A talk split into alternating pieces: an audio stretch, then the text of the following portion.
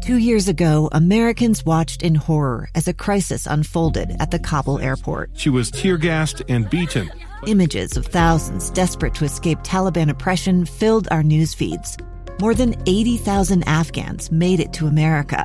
But the story didn't end there. It was very cold. There was no power, no heat. Who would help our newest neighbors?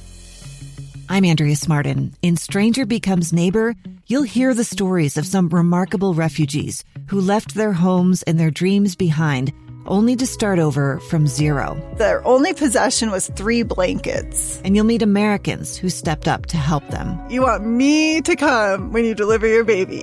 What can one person do in the face of an international disaster decades in the making? That's Stranger Becomes Neighbor. Find us at kslpodcast.com, follow us on Apple Podcasts, or anywhere else you listen. Welcome back. 1250 is the time here in the KSL newsroom. Uh, this is a heartbreaking story. When I saw the alert come through uh, via text message over the weekend that four Utahns had lost their lives in an avalanche, I was, I was just absolutely heartbroken. And really, uh, that's a, that's that's a natural reaction, I think. Uh, and it also, of course, instantly leads to uh, to questions about uh, you know the conditions and uh, new safety gear and technology and tactics. And uh, I you know I did what I can or did what I could rather to to, to read up and get familiar with things. Uh, but you can only learn so much, and what you are left with is just mourning. And and so while I didn't know. I didn't know the, the names or anything about these individuals uh, I, I today mourn for them and for their families. And that mourning grows only more profound as uh, we do learn a bit about them and their adventurous spirits and the examples they left for others and set for others while they were alive. And, uh, and also, we learn more about, uh, about the sport in which they were engaged, this pastime of backcountry skiing uh, or snowboarding or whatever activities take you into the backcountry. Uh, anyway, I, I am not an expert on these things uh, by any means. Uh, my my skiing experience is you get on the lift, you go up, you, you slide down wherever the groomer's been. Uh, and so this backcountry world is one uh, totally foreign to me, and and I presume that's the case for for many of you. And so let's not pretend that we know what's going on back there. Uh, let's instead go to the experts. joining me now on the program is Drew Hardesty, forecaster with the Utah Avalanche Center. Drew, welcome to the program, sir. How are you? Afternoon. Yeah, thanks for having me. Uh, you and I spoke uh, just about a year ago. This time, almost exactly a year ago, uh, and we were we were talking about uh, another incident where uh, this time an avalanche was uh, chasing a snowmobiler down the side of a mountain. That snowmobiler got away, but we what that did for us was give us a chance to talk about. what exactly an avalanche is and what the nature of the danger it poses are, and and, and, and I'd, I'd like to continue that uh, conversation today. But uh, let me first ask you: Is there anything? Uh, is there anything about this avalanche that uh, took the lives of these four Utahns and uh, nearly took the lives of more that uh, that, that that is surprising or, or different or unique about this year? You know, we have a very unusual snowpack uh, insofar as that it's a bit more tenuous um, than we've seen in a number of years. And we have really strived to warn people of the dangers of this tenuous and unstable snowpack. The danger, uh, as I put it out there over the weekend on Saturday, the day of the accident, um, was that we had a high avalanche danger. And we really worked the channels to try to convey that to people so they could make wise decisions when they headed up into the mountains. What, are the circumstances that have all come together to create these tenuous uh, conditions? Yeah, it started back in the fall. You know, when we had those early fall and late fall storms, um, it it sat on the ground up in the mountains, and then, as we all remember, it was pretty darn dry. We just didn't see much precipitation this fall and early winter, and what that does to that early season snowpack is that it makes it very weak and cohesionless. It really has all the strength that early season snow with a, as, as a house of cards. And when you tend to overload that house of cards with subsequent storms, with a lot of snowfall and a lot of wind, you just have that perfect combination of an unstable snowpack where you're going to see both natural avalanches and then human triggered avalanches as well. This avalanche that we saw over the weekend, characterized as unintentionally triggered, is that what does that mean exactly? That's a really great question. You know, when we're paying uh, the lift ticket to go up to ride the lifts of the ski resort, we're paying in part um, the avalanche professionals of the ski areas to go out and intentionally knock down these avalanches to make it safe for the skiing and riding public. Um, when you're in the backcountry, um, you know, and you're and you're in steep terrain and you trigger the avalanche, most of the time it's uh, it's unintentionally triggered. You didn't mean to trigger the thing because we know that these avalanches are really deep and deadly currently. So we write that it was unintentionally triggered. I understand.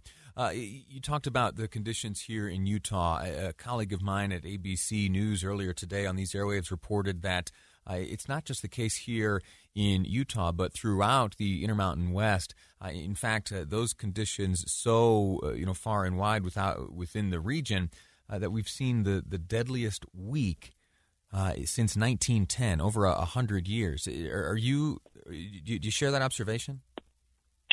It's really significant, um, and I think, of course, we had the accident fatality outside of Square Top, just leaving the Canyon ski area just a week ago. Uh, I guess Saturday.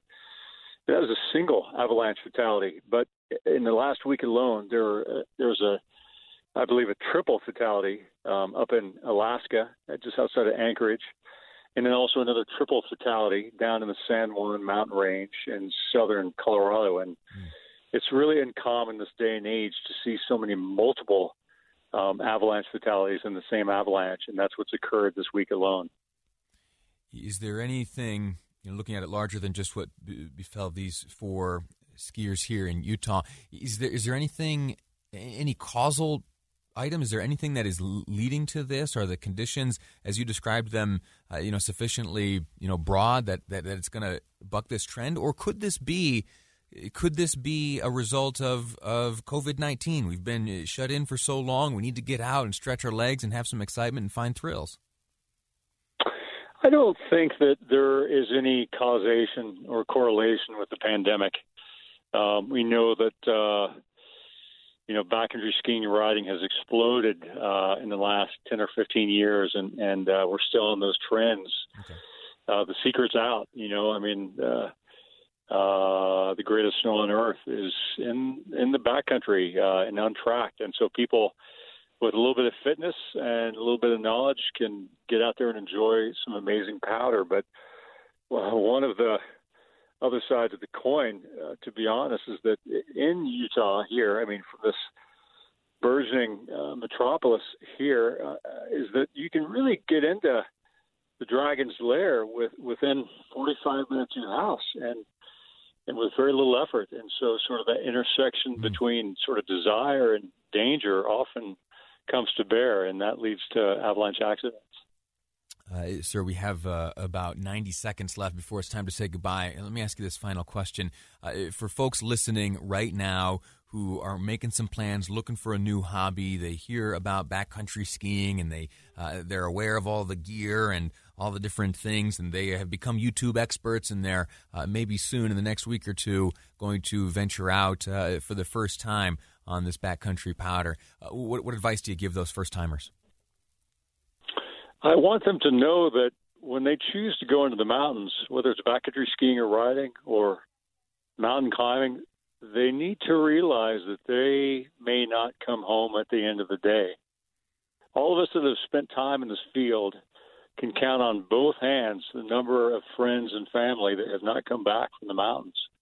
And this is a very real risk that we undertake when we go into the mountains but it's the greatest joy in the world that backcountry skiing and riding and, and the greatest snow on earth. People need to have a partner, a shovel, a beacon, a probe, maybe an avalanche airbag, but they need above all to know what the avalanche danger is at the end of the day. I tell my friends with no experience if it's considerable or higher, don't go. If they see something called a persistent weak layer, don't go. Enjoy it on the flats or pay for a lift ticket to enjoy the powder there at the ski resorts. Drew Hardesty, forecaster with the Utah Avalanche Center. Thank you so much for your time here today. All right, and, and I'm sorry, and I'm sorry that this happened. Uh, I, I, know that uh, that backcountry skiing is a, a, it's a community, and those that are drawn to it, and those that seek that thrill, uh, they're members of a community, and I I believe you're a member of that community as well. So it's uh, I, I believe uh, that you and yours have uh, you know endured a, a, particular challenge here, and I I am sorry for that. We're going to uh, take a break here, get some news. When we return, uh, we're going to shift gears pretty dramatically. I want to talk to you a bit about the lessons learned watching the Super Bowl last night. And then, of course, we'll talk about ads. That's next on Live Mic. Two years ago, Americans watched in horror as a crisis unfolded at the Kabul airport. There's desperation and anguish. More than 80,000 Afghans have since arrived in America, but this story is still unfolding. I'm Andrea Smardon. In my new podcast, Stranger Becomes Neighbor, we'll find out what happens to these new arrivals in our communities.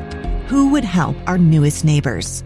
Follow us at kslpodcast.com, Apple Podcasts, or anywhere else you listen.